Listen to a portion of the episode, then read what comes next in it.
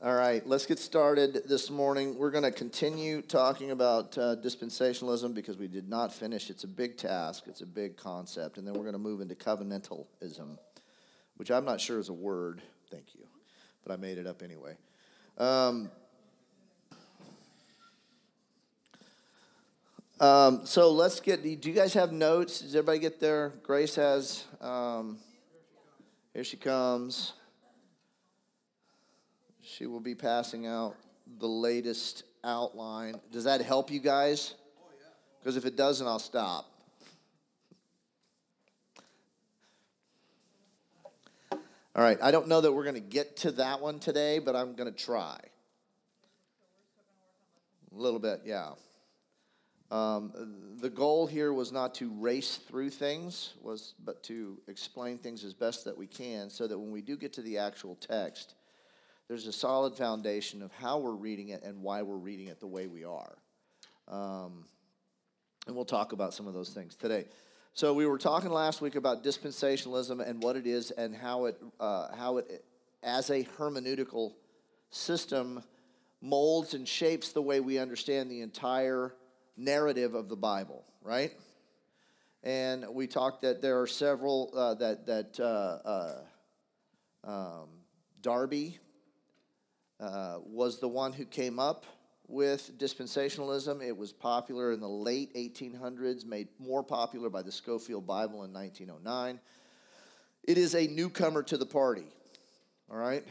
Dispensationalism has not been around as we understand it for very long. 100 and what, 18 years, 109 years. Um, so, uh, it understands the Bible to be broke out into seven dis- specific or distinct dispensations of or, or uh, economies of God's revelation to man. Um, and we went through them. However, most people would recognize as in evangelical circles as, uh, as there being only three an old covenant, a new covenant, and a millennial reign. Okay?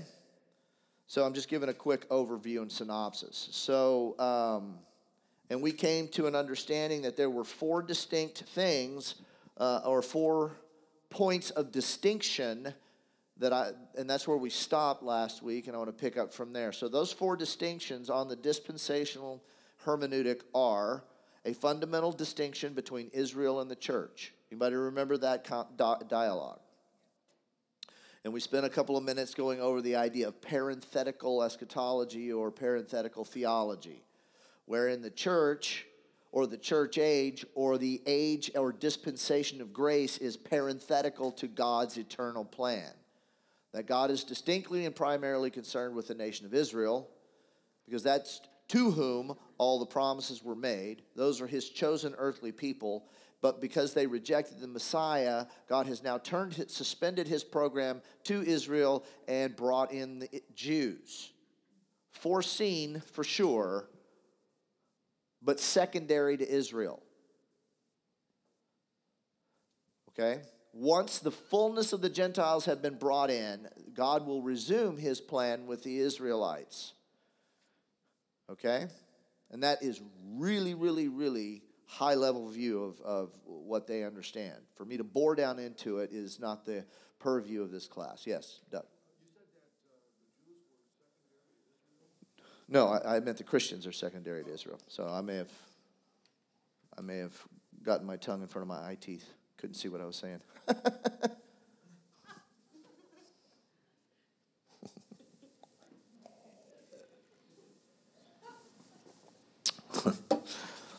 uh, all right. So we have a fundamental distinction between the church as God's spiritual people and the Israelite nation or the Jews as God's earthly people. That is huge in dispensationalism. And it's almost to the point of heretical if you do not hold to the Jews as having a special place in God's economy. And they several of their authors will actually say that. Okay? So, point number 2, distinction, fundamental distinction between law and grace to the point that they are almost mutually exclusive. Right?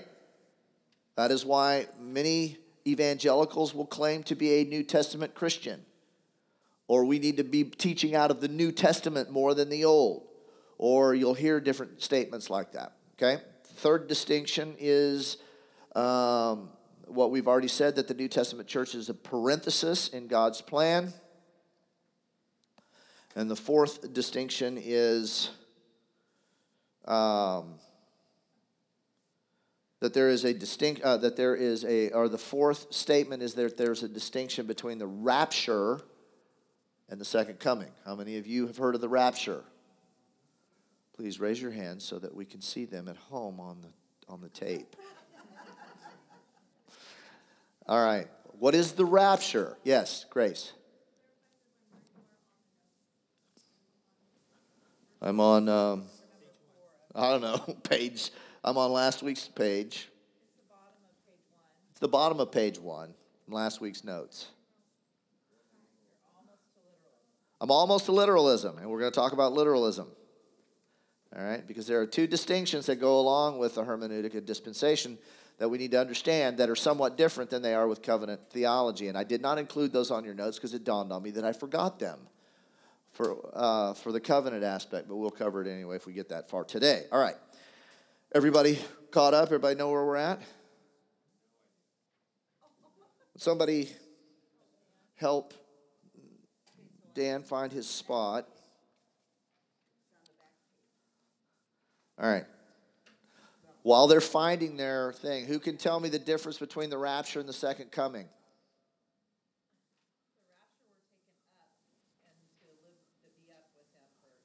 Okay. Okay. All right. Yeah, that's part of it. So the rapture, or the rupture, I mean, rapture, second coming. And we're going to talk about this, and I've still thought about, and I'm, I have not gotten to it yet, but I may include a lesson on Daniel's 70 weeks. And the reason that I'm thinking about doing that is because most of you understand the Bible according to the, the-, the theology of Daniel 70 weeks, and you don't know it. And um, it's very important that you understand Daniel 70 weeks has to do with there being a, a, a week times, times and a half, and all of that other stuff, and the way that they lay it out for dispensationalism is different than the way that all millennials under, uh, millennialists understand it. So the rapture, what is the rapture? Now here's the deal. Here's here's why this is important. Because this constitutes an ending or a culmination of two specific salvation plans. Most people don't realize that. This one is for the, the Gentiles church, all right? Which Israel is not a part of, by the way. And this one is uh, culminates God's work for Israel, for physical Israel. Okay? Oops. All right. So the reason that there are two separate and distinct comings in dispensationalism is because you have to have a conclusion to the salvation plans established for each one. Okay? So the timeline is is that we're in the church age, we come along like this, and then all of a sudden Jesus comes back, but only in the clouds. This is a cloud. And the church is snatched up. That's the Hollywood symbol. You know, the planes are falling out of the sky, cars are running through, you know, parking lots with no drivers in them. Um, people come in and, you know, like there's water running, but nobody at the sink. Just whatever you know you can come up with hollywood has. So the church is raptured out. They meet christ in the air according to first thessalonians. And they are this is where i get a little bit dicey on this whole thing. I'm not really sure what happens. I think they go to heaven. Okay? But they're they're in a state of being with christ in the clouds that might be heaven. I don't know. But i'm going to write heaven in Okay, that, that su- supposes that heaven is its own place and that it's a spatial, linear time space, a time space place, which it's not. Heaven is wherever God is. So, um, anyway, the church is caught up. That means that there's no church here, right? So, at this point, we have a seven year tribulation. This is specifically for the Israelite nation, and everything that happens in this time period somehow orients around what's going on in the Middle East. Everything. Okay? At the end of this seven year tribulation is when there is a great battle called the Battle of Armageddon, right? Heard about that. Where actually the, the entire armies of the world come gather at a place and they wage war on who? Yeah. And then God intervenes, right? And when he intervenes, he comes down, he puts one foot on, uh, uh, he puts, he lands on the Mount of Olives and it splits in two. And um, the Antichrist and the beast are dealt with here. And then after this comes a millennial reign. So this is the second coming here. Okay. And then after this is the millennial reign, which is where God reestablishes and makes good on all of his promises made to Abraham. Temple sacrifices are reestablished. The temple is physical. There's the new Jewish priesthood and the Gentile church that was raptured up, they come with him at this point and they rule and reign with him physically on the earth. All right. And during this time, according to their understanding of Ezekiel, there are going to be sinners, Gentiles, as well as the redeemed on earth, or those that are not, I don't know if you can call it sinners, but it does say that those who, who have who are not holy, uh, no sin shall enter the holy city, is some of the, the wording from Ezekiel. So, um, and then Satan is loosed at the end of the millennial reign. God then deals with death, Satan, cast it into the lake of fire, and at that point, I think we go back to here. Um, or there's a new heaven and a new earth. But I think it's considered spiritual. Okay? That's why there's two second comings in a dispensational hermeneutic because you have to have a conclusion on both salvation plans. All right. Um, now then, let's move on down. Um, we already talked about that. Contains within a little subcategory. All right. As we said, this is actually called redemptive dualism, um, which is a, a statement made by Kim Riddlebarger and uh, I like it. So, so that's that. Now then, in order for this to all work, there is a concept in dispensationalism called literalism. We've talked about that when we were talking about the various hermeneutics, right? So, what is literalism?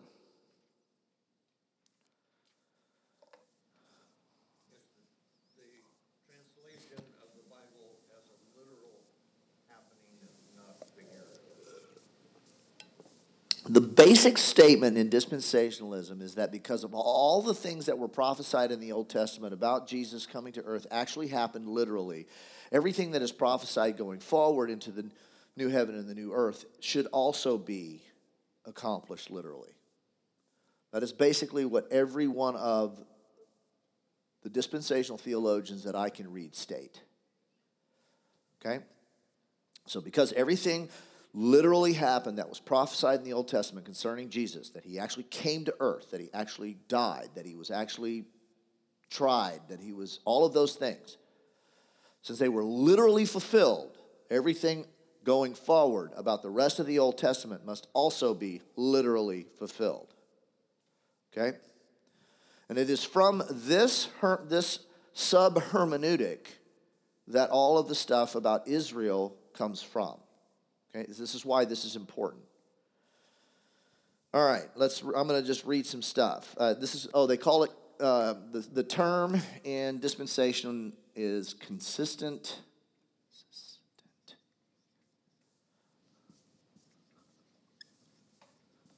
It's consistent literalism. That's what they call it. Okay, because it was one way, it's going to continue on being the same way. Right? Everybody okay so far? Questions? Am I running up? You've got a oh my gosh look on your face. Just stop me whenever if you have questions. Huh? Oh, that's right. It's over there. So if you guys have questions, please raise your hand and we'll get the mic to you. All right, literalism. Charles Ryrie. How many of you have heard of Ryrie Study Bible? Charles Ryrie. All right, he states this Dispensationalists claim that their principle of hermeneutic is that of a literal interpretation. Now, this is especially true when you start getting into eschatological language or prophetic literature in the Bible. The prophecies in the Old Testament concerning the first coming of Christ, his birth, ministry, death, and resurrection were all fulfilled literally. There is then no non literal fulfillment of these promises in the New Testament. Okay? So, because they say that now, they want to stay consistent. John Walvoord, or Walvoord, how many of you have heard of him? John Walvoord, if you read any dispensational literature, especially about rapture, second coming, all of that stuff, he's the guy you'll probably end up reading.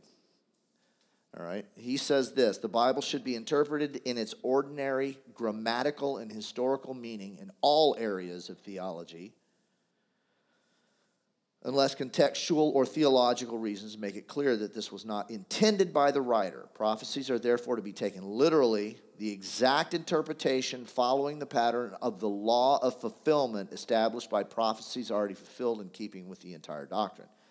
That's a lot of words but basically is saying that all scripture with regards to prophecy should be taken literally unless it's clear. And here's a clear text that the dragon calls the beast out of the sea, and the beast has what? A bunch of heads, crowns, steel teeth, right? So it's pretty clear that somewhere in the not too distant future, a red dragon is not going to come out of the sky, stand on the ocean, beckon some weird being to come out of the ocean, and we've got this thing coming out of the ocean, right? So, in those cases, we realize that we're not dealing with a literal concept. And so they would say, dispensationals, that we have to, have to spiritually interpret that, okay? Because the text calls for it contextually. All right. Because of the literalism, uh, Israel will reign, uh, regain the land promised by God, a promise dispensationalists believe literally fulfilled in 1948. How many of you have heard that? Let's keep an eye on the Middle East. Israel got its land back. Now we're on the fast track to the rapture. I grew up with that. Every time a siren went off when I was a kid in, in, in elementary school, I had the teacher call my mom. I was convinced that Jesus just came back and I got left. What a horrible way to grow up. I'm serious. I was scared out of my mind. Because in this particular dispensation, you can sin at any given time, not know it, and be left. Because you can, including this, you can lose your salvation without realizing it. That's why I got saved about once a week. telling you, man, when they scare you like that in, a, in those churches, they have the best altar calls. Everybody's like, whoa, running to the altar. I'm not trying to make fun, but I'm, I am saying that this kind of thing is really hard to grow up with as a kid. All right? Um, crucial to the dispensationalist reading of biblical pros- prophecy, drawn primarily from Daniel and Revelation but also to some degree from Ezekiel, is the assertion that the Jewish temple will be rebuilt on the Temple Mount as a per- precursor to the Lord returning to restore the earthly kingdom to Israel. How many of you have heard that? How many of you have heard that, oh my gosh, what is Israel going to do? Because what sits on the original temple site? The Dome of the Rock. How in the world is Christendom going to remove the Dome of the Rock so that Daniel's temp- uh, David's temple can be rebuilt? Well, in many of the eschatological classes that I went through, even in seminary, there were great speculation and entire classes on how that was going to happen. All right? So, literalism is a big, big deal. Now, according when you have literalism, you also have what's called a chronological system. And we're going to talk about that in a minute. Because it's literal, this necessitates a second sub hermeneutic called Chronological. It's a G. Okay? So you have what's called a chronological aspect. That is, these two go hand in hand. If you're going to have literalism, you have to read the Bible in a, uh, especially those things pertaining to future events or end time prophecies in a chronological order. That's why when you read many times, and this is going to be important for us when, when, when Rick and I start talking about the actual text, you're going to find that we are not interpreting it in this manner. Okay? We do not see the bowls, the trumpets, and the um, seals, and I got them backwards um, as being chronologically independent. We understand them to be cyclical, predominantly pertaining to the same event. Okay? And then we'll get to that in a little bit. But chronology is a huge deal in dispensationalism. Now, back to literalism. I want to point out something to you about how literalists understand this. Anybody know what Revelation 21 1 says?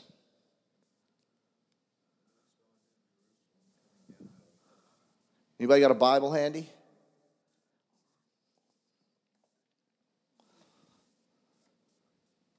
Revelation 21 1. For those of you at home, please open your Bibles.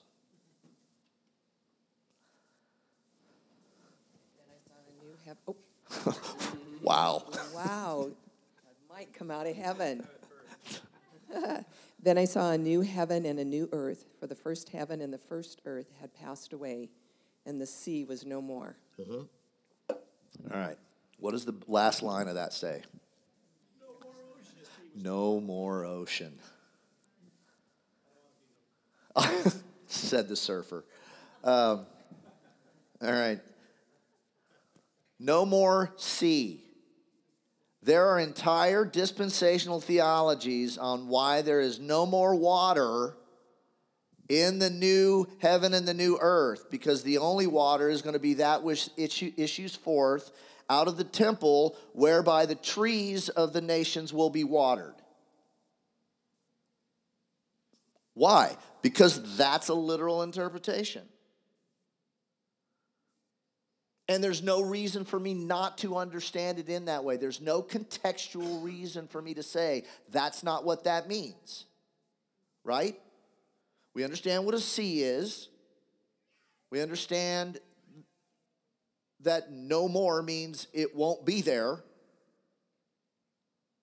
So there's no contextual concept to suggest that this does not literally mean that in the new heaven and the new earth there will be no bodies of water except that which issues forth from the tabernacle or from the temple, physical, to water the trees of the garden.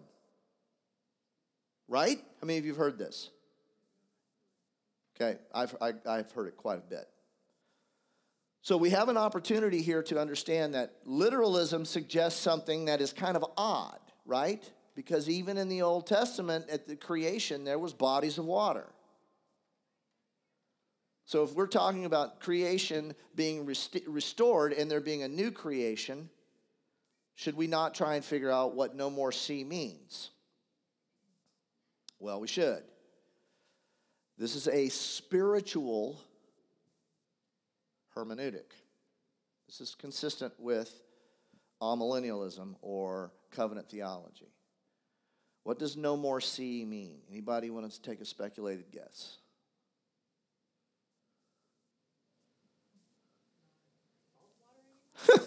no salt water anymore.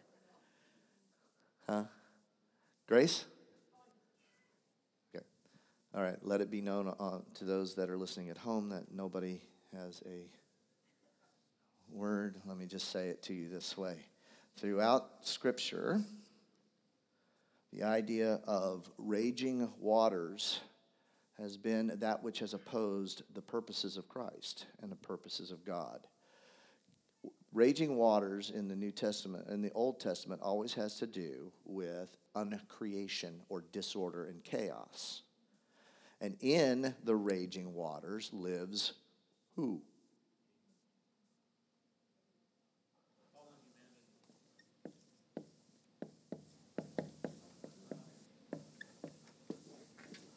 Leviathan. If you trace out who Leviathan is throughout the Old Testament, you'll know that he is that beast which opposes the things of God. He is a serpent. And he lives within the chaos that he creates, which opposes God at every turn. And it is interesting that in the Revelation, where does the beast come out of? The ocean, the sea. And name me two miracles that Jesus did that both speak to his mastery over Leviathan. He walked on the water, which goes back to Genesis 3, and he will crush your head and you will bruise his heel. So he walked on the water, which is the chaos where Leviathan lived. And he spoke to calm the sea, which is the same word that's used, by the way, when he rebukes the demoniacs. The exact same Greek word. No more sea means there will be no more chaos, no more home for Leviathan, no more of that which opposes the things of God. So, in that little phrase, there will be no more sea, goes back to Isaiah 27 1, where Leviathan is smited and the new creation starts. There is no more of this. That's what no more sea means. So, the idea of literally interpreting something in a particular way completely misses an absolutely beautiful statement of what God is going to do. And that statement right there in Revelation 12 1, Rev, goes where? All the way back to Genesis 3:15.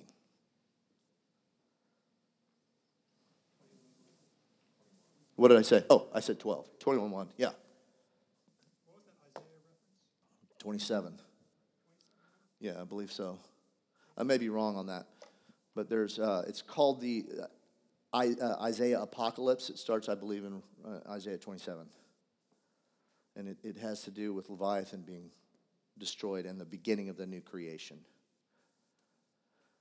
So, what that looks forward to is the end of there being any influence of anything that opposes God removed from the new creation. That's what that statement means. There is no more sea. No more Leviathan, no more chaos, no more uncreatedness, no more things that stand up against and oppose God and His blessed and sovereign rule. That's what that one little statement means. And half of, the, of America believes that there's not going to be any water. I'm sorry, that's, that's a hard thing for me to, to get. Yes, Susan. Shoot. Mike. What, what do you mean by uncreated?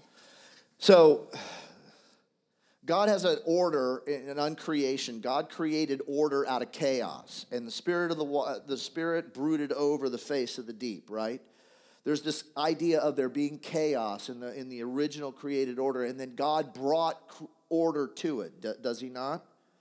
So God said, "Let there be." A distinction between land and water. Let there be a distinction between day and night. Let there be a distinction. And God sets boundaries and He creates a created order. The enemy, on the other hand, and we can see this going on right now, wants to restore everything, return everything back to uncreated or disorder. He wants to uncreate. So he's doing that right now. And a big one that you guys may be very well familiar with is in what area where a boundary is set? Gender. This is the work of the enemy to bring chaos to God's order. Okay? He wants to uncreate. So that's what I mean. Does that answer your question? Okay. And the idea of there being water in a lot of the different creation motifs is very important if you're into that kind of thing and want to research that out, especially with regards to the temple. Okay? That's why the deluge, that's why it was water at Noah, with Noah. Because it was re- restored back to a pre created state. And then God restarted again with Noah. All right? I'm talking to you a lot about biblical theology. I hope. Did I run off and leave anybody? Sorry.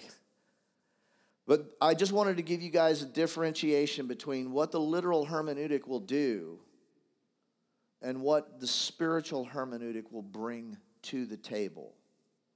And I think in that particular instance, this is one of the best that I could think of. Really highlights what I would consider one of the main problems with literally interpreting prophetic um, literature.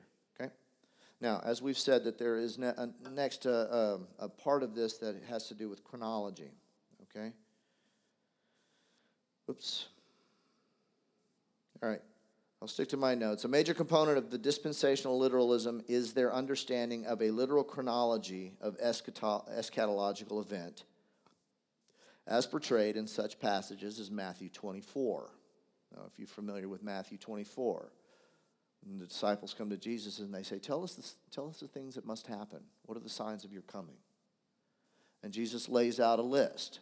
Now, most people read this as a chain of sequential events. Right? Well, then this will happen, and then this will happen, and then this will happen, and then this will happen.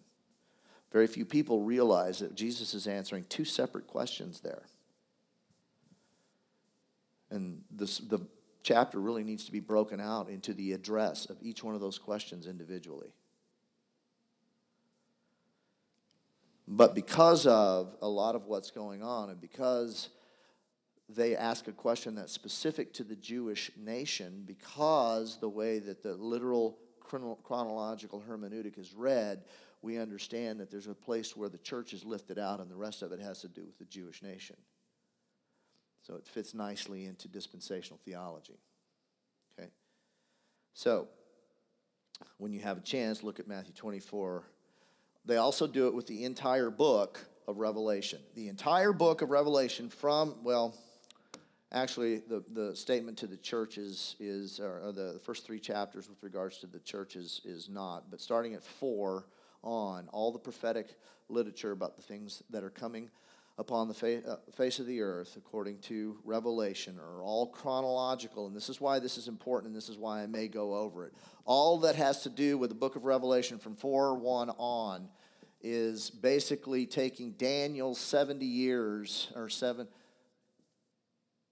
is it 70 years? Yeah, 70 years, and, and understanding it in terms of Revelation. So they're taking an Old Testament passage and forcing it into a New Testament hermeneutic. All right? So that's why you get seven years of tribulation because it is one of the weeks of Daniel's. Or 70 weeks. I said years. Sorry.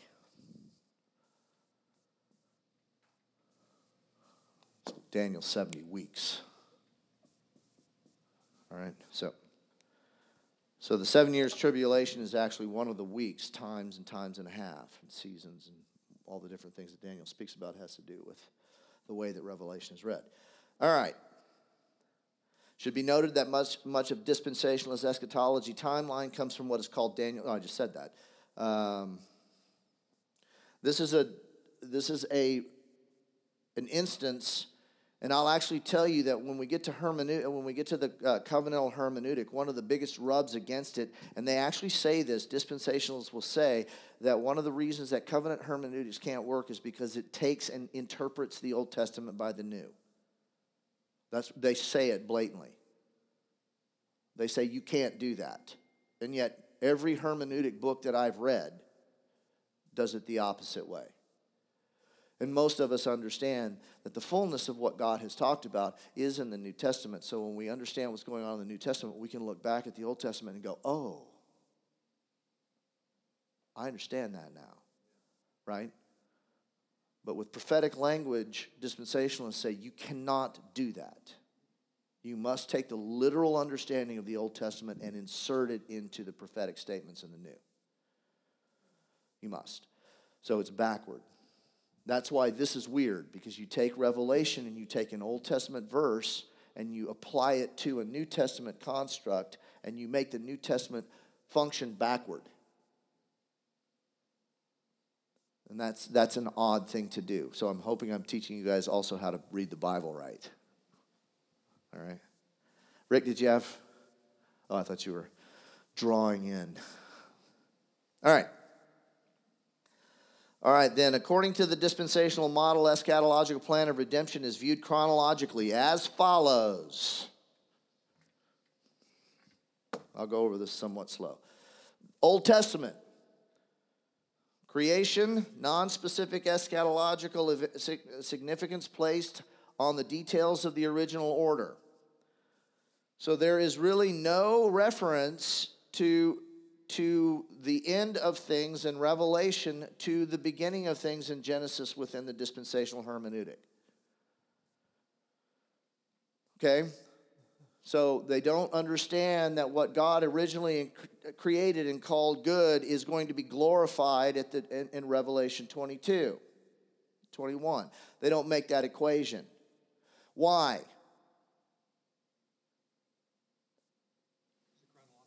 Because that and it's dispensational. That's an old dispensation. God's going to make all things new, so there's no reference going backwards. Okay? So there's no specific eschatological significance placed on Genesis. I grew up in dispensational theology and I never heard a reference to Genesis 3:15 ever.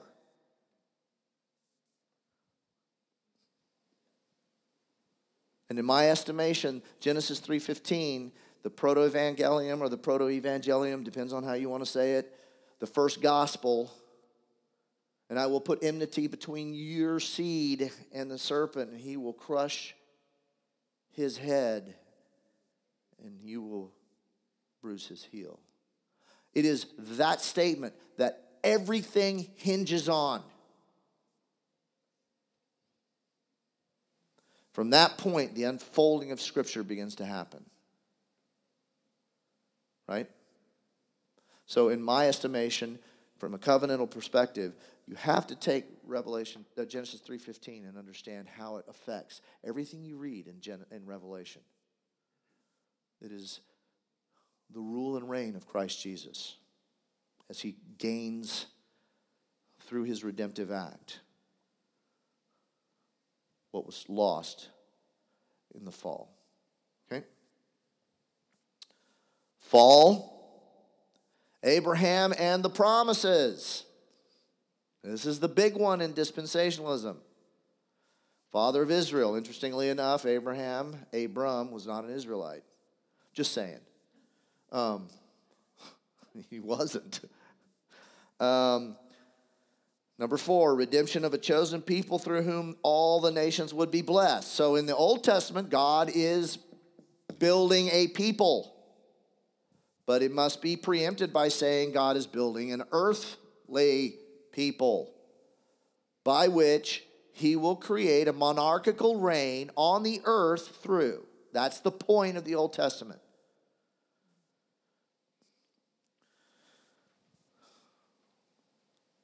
So the promise to Abraham through whom all nations will be blessed, the giving of the law, sacrifices, and tabernacle. Why?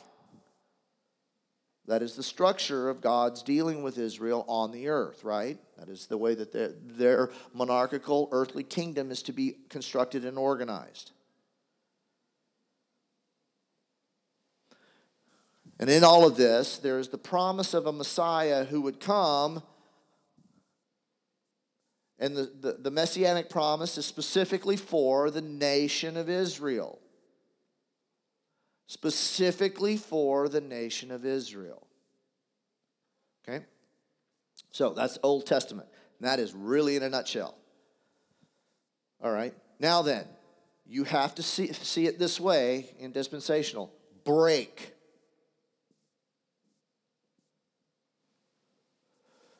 Jesus comes Israel rejects the Messiah. Okay, right? They reject their earthly king. So the physical kingdom that God would have restored through, through Jesus on the earth for the Israelite nation is now spiritualized to the Gentiles. Okay? Does that make sense? You guys all with me there? So now in the New Testament, we read a different dispensation. The coming of the promised Messiah started that. Rejection of him by Israel. Secondary redemptive plan for the Gentiles is now initiated. Israel is put on hold. Now we're going to start something new over here. This was all about law. This is now about grace because the law is not intended. Oops. The law is not intended.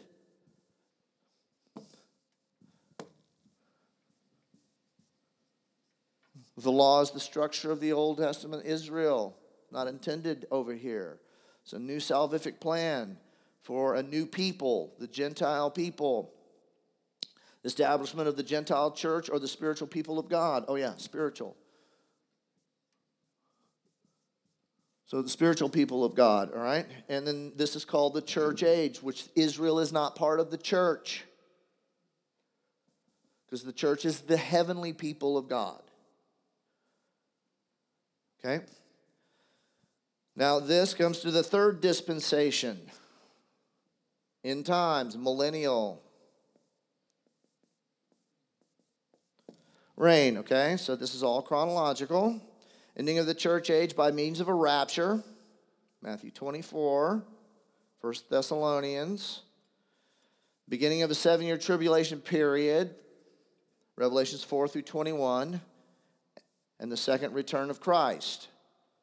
Okay? Three and a half years of global peace established by a nefarious antichrist and his false prophet. Three and a half years follow of wrath and judgment as exemplified in chronological order of the seven bowls, seals, and uh, trumpets. Second coming of Christ and Armageddon, Antichrist and the false prophet are destroyed, and the earthly millennial reign of Christ is established, wherein Christ reigns with his spiritual people in the previously raptured church. Satan is bound. Okay, it's during this 1,000 years of paradise. Israel, God's earthly people, are redeemed through the temple and sacrificial systems of the Israelites, uh, um, are redeemed, and the sacrificial system of the Israelites is reestablished. All right.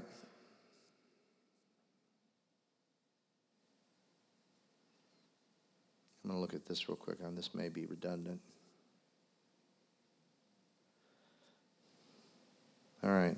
I'll just say a couple things here. All of this has dramatic ways on the way that you understand end time prophecy, yes?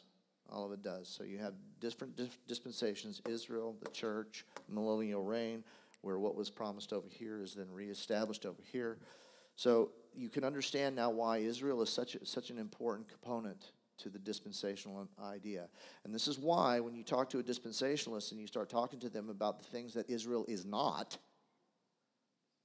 or perhaps they are a foreshadowing of God's fuller revelation with the church where they're included, you get things like what Hal Lindsey said that anybody who that that the covenant the, uh, the covenant theology I don't like using that t- term that's what it's called but the covenant her- hermeneutic is anti-Semitic in its origin.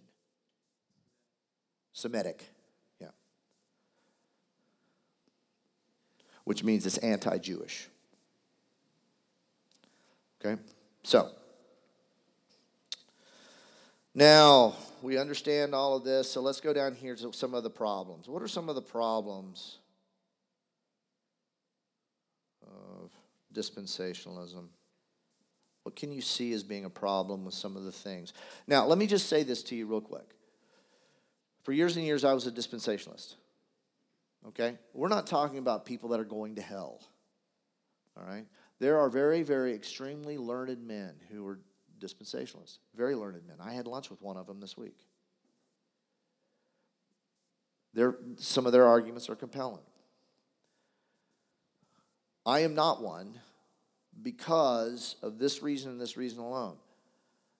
What I now hold to, which is amillennialism, creates far less theological conundrums than does dispensationalism. Dispensationalism, at its very root, causes some insurmountable theological problems. And my understanding of, uh, of a hermeneutic is not number one, that everything that you understand about the Bible must work together. You can't have any standalone theologies or doctrines. If it doesn't work in conjunction with everything else that you understand, then there's something wrong with that one doctrine, correct? So if you have a plan of salvation that you understand that God is accomplishing through a particular through the through the verses of scripture and then you create an eschatology that brings that all to conclusion that differs than your her, than the way you understand salvation, probably something wrong with your eschatology. The other thing is, is that, uh, that I understand, uh, and the way that I understand it, is that every theology that you hold must have, you must take out as far as it goes. You must understand what the implications of it are to the fullness, to its fullness. You can't just hold a p- particular position because I like it and then have it just run into all kinds of problems toward the end when God brings all things to conclusion. There must be a consistent continuum in the way that you think, and all things must work together. So, what are some of the problems? And then we're going to stop here. And then next week we'll jump in fresh and new from a covenant theolo- theology standpoint. Okay? What are some of the problems that you see, that you may see right off the top of your head?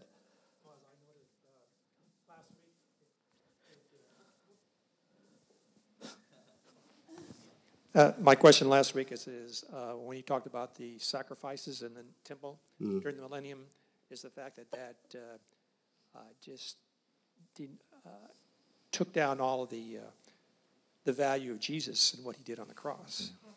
That's a big one. And even dispensationalists will admit that some of their theology diminishes the work of Christ. But they cling to it because they understand it as a question they can't answer. All right, so let me just read a couple. You guys can stop me anytime. Yes.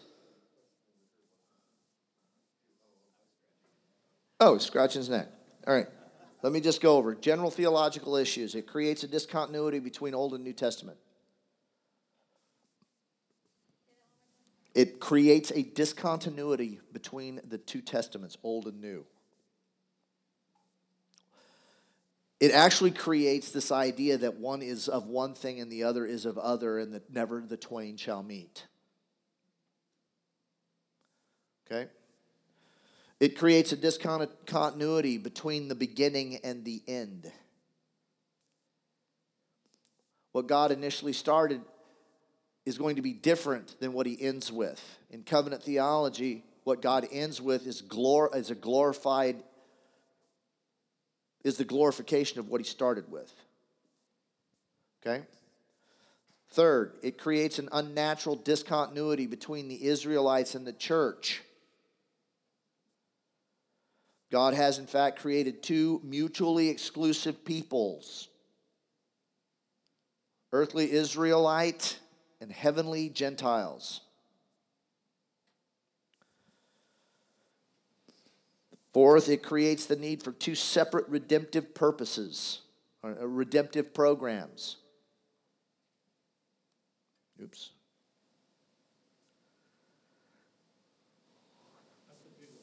That is a big one. Okay?